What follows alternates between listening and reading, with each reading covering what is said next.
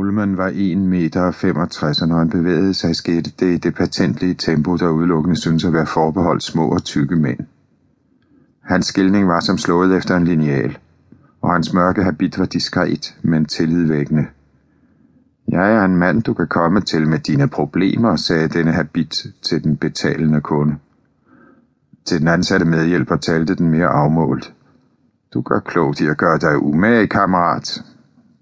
Der sad en rød nellike i reversen, måske for at forhindre tilfældigt forbipasserende i at forveksle Stuart Ullman med den lokale bedemand. Jack lyttede til Ullman, i det han over for sig selv indrømmede, at han sandsynligvis ikke ville have brugt sig om nogen som helst omme på den anden side af skrivebordet. Omstændighederne taget i betragtning. Ullman havde stillet et spørgsmål, han ikke havde hørt. Det var ikke så godt. Ullman tilhørte den type, der gemte den slags fejltrin bort i en mental arkivskuffe og senere tog dem frem igen. Undskyld. Jeg spurgte om deres kone virkelig har gjort sig klart, hvad det er, de kommer til at påtage dem. Og så er der naturligvis også deres søn. Han kiggede ned i ansøgningen foran sig. Daniel. Deres kone er ikke en smule skræmt ved tanken. Wendy er en usædvanlig kvinde. Og deres søn er også usædvanlig. Jack smilede. Det var et stort, bredt PR-smil. Ja, det tror jeg nok, vi selv synes. Han er ret selvstændig af en femårsknægt at være. Ullman gengældte ikke smilet. Han lagde Jacks ansøgning tilbage i arkivmappen. Mappen blev lagt ned i en skuffe. Nu var skrivebordet helt tomt.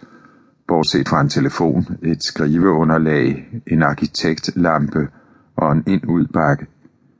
Begge rum i ind-udpakken var også tomme. Ullmann rejste sig og gik hen til arkivskabet i hjørnet. Kom om på den anden side af skrivebordet, Mr. Torrance, hvis de vil være så venlige. Så skal jeg vise dem etageplanerne. Han lagde fem store kort på bordet, der var blankpoleret valnødet træ. I det Jack trådte om ved siden af Ullmann, blev han sig for alvor duften af mandens eau de cologne bevidst. Uden egentlig grund kom han til at tænke på et reklameslogan. Nød lærer nøgen mand at bruge engelsk leather. Og han måtte bide sig i tungen for ikke at briste i latter. Bag væggen kunne han svagt høre lydene fra Hotel Overlooks køkken, hvor frokosttravlheden langsomt æbbede ud. Øverste etage, sagde Ullmann jovialt. Loftet. Der er absolut ikke andet end skrammel deroppe. Overlook har skiftet ejer flere gange siden den anden verdenskrig, og hver af disse ejere har til synlædende gemt alt det, de ikke brød sig om væk på loftet. Jeg vil have udlagt rottegift deroppe, ja, og anbragt fælder.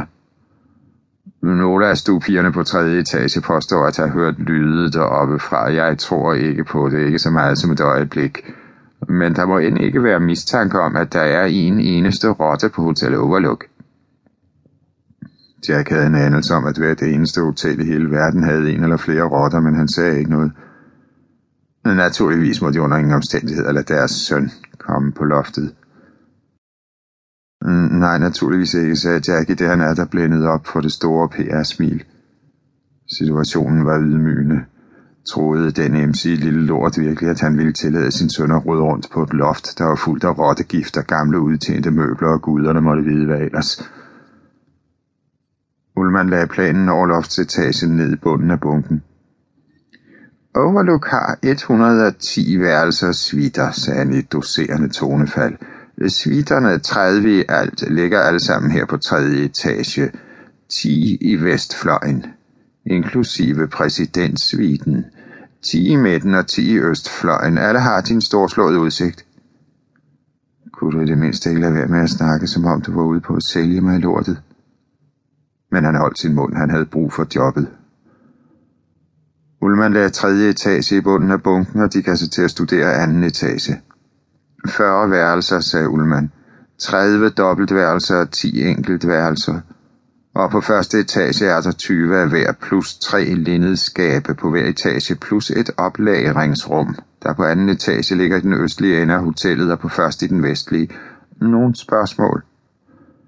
Jack rystede på hovedet. Ullman lagde anden og første etage til side. Og her har vi så stueetagen. Her i midten er receptionsskranken. Bag den ligger